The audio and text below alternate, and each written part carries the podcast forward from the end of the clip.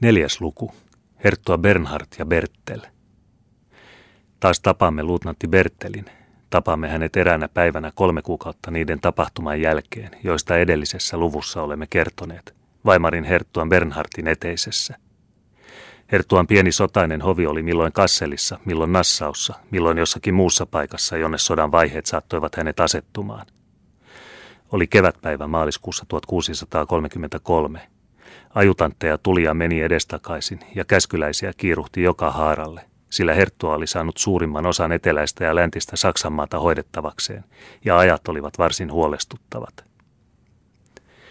Jotenkin pitkän odotuksen jälkeen saatettiin nuori upseeri Herttuan eteen.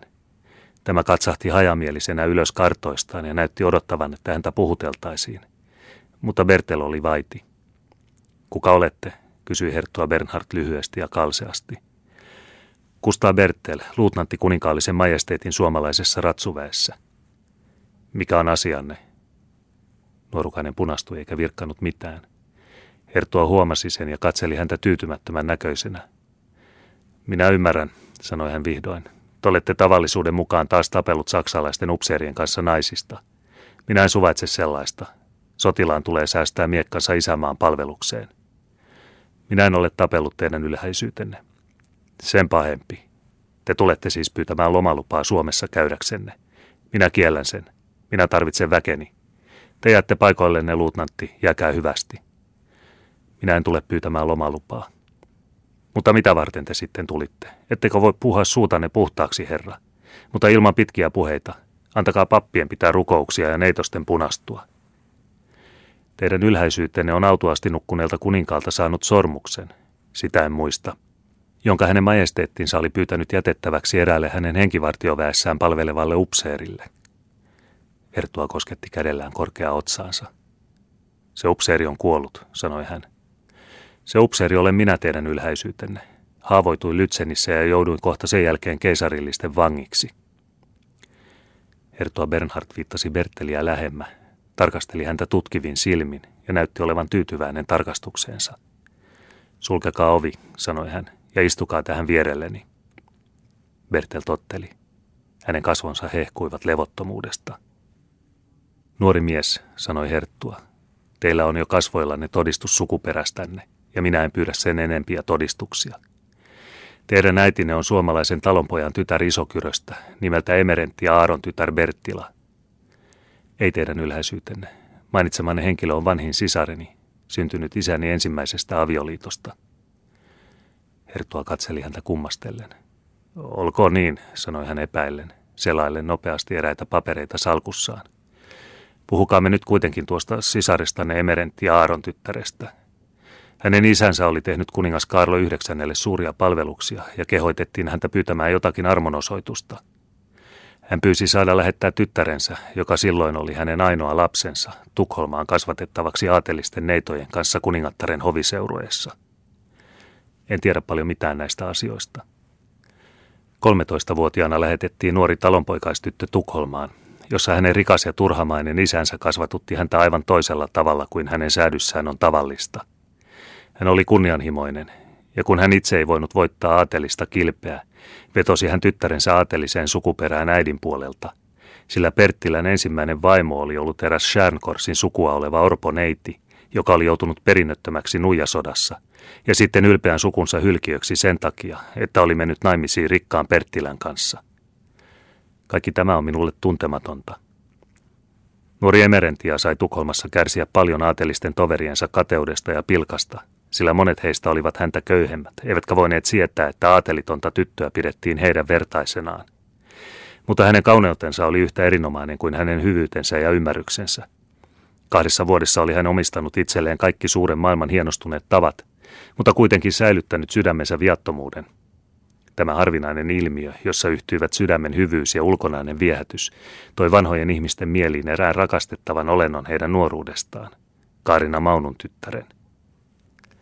Hertua katseli tarkkaavasti nuorta upseeria, mutta Bertelin kasvot eivät mitään ilmaisseet. Kaikki tämä oli hänelle uutta ja käsittämätöntä. No niin, jatkoi Herttua hetkisen vaiettuaan. Tämä kaunotar tuli pian huomatuksi. Eräs korkeasukuinen nuorukainen rakastui pian ihanaan impeen, joka silloin oli vasta 15-vuotias ja joka rakasti häntä ensimmäisen rakkauden koko voimalla. Nuorukaisen tunteet huomattiin pian. Valtiomiehet vapisivat ja aateliset tunsivat itsensä loukatuiksi tuosta kunniasta, joka tuli halpasäätyisen osalle. Päätettiin naittaa tuo nuori tyttö upseerille, joka samoin kuin hänkin oli aatelitonta sukua, mutta joka oli kunnostanut itsensä Tanskan sodassa. Tieto näistä hankkeista tuli nuorten korviin. Lapsiparat, he olivat niin nuoria molemmat, toinen 17-vuotias, toinen 15-vuotias. He olivat kokemattomia ja rakastuneita. Kohta sen jälkeen meni nuori mies Puolan sotaan. Tytön naittamisesta ei tullut mitään, ja julmistunut aateli lähetti hänet häväistynä takaisin Suomeen. Tahdotteko kuulla lisää, luutnantti Bertel?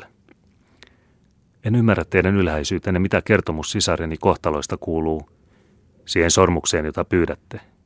Rauhoittukaa. Kun tuo nuori mies lähti sotaan ja viimeisen kerran oli rakastettunsa kanssa yhdessä, antoi tämä hänelle sormuksen, jonka aikaisempia vaiheita en tunne, mutta joka lienee suomalaisen noidan takoma ja jolla on taikakalun kaikki ominaisuudet.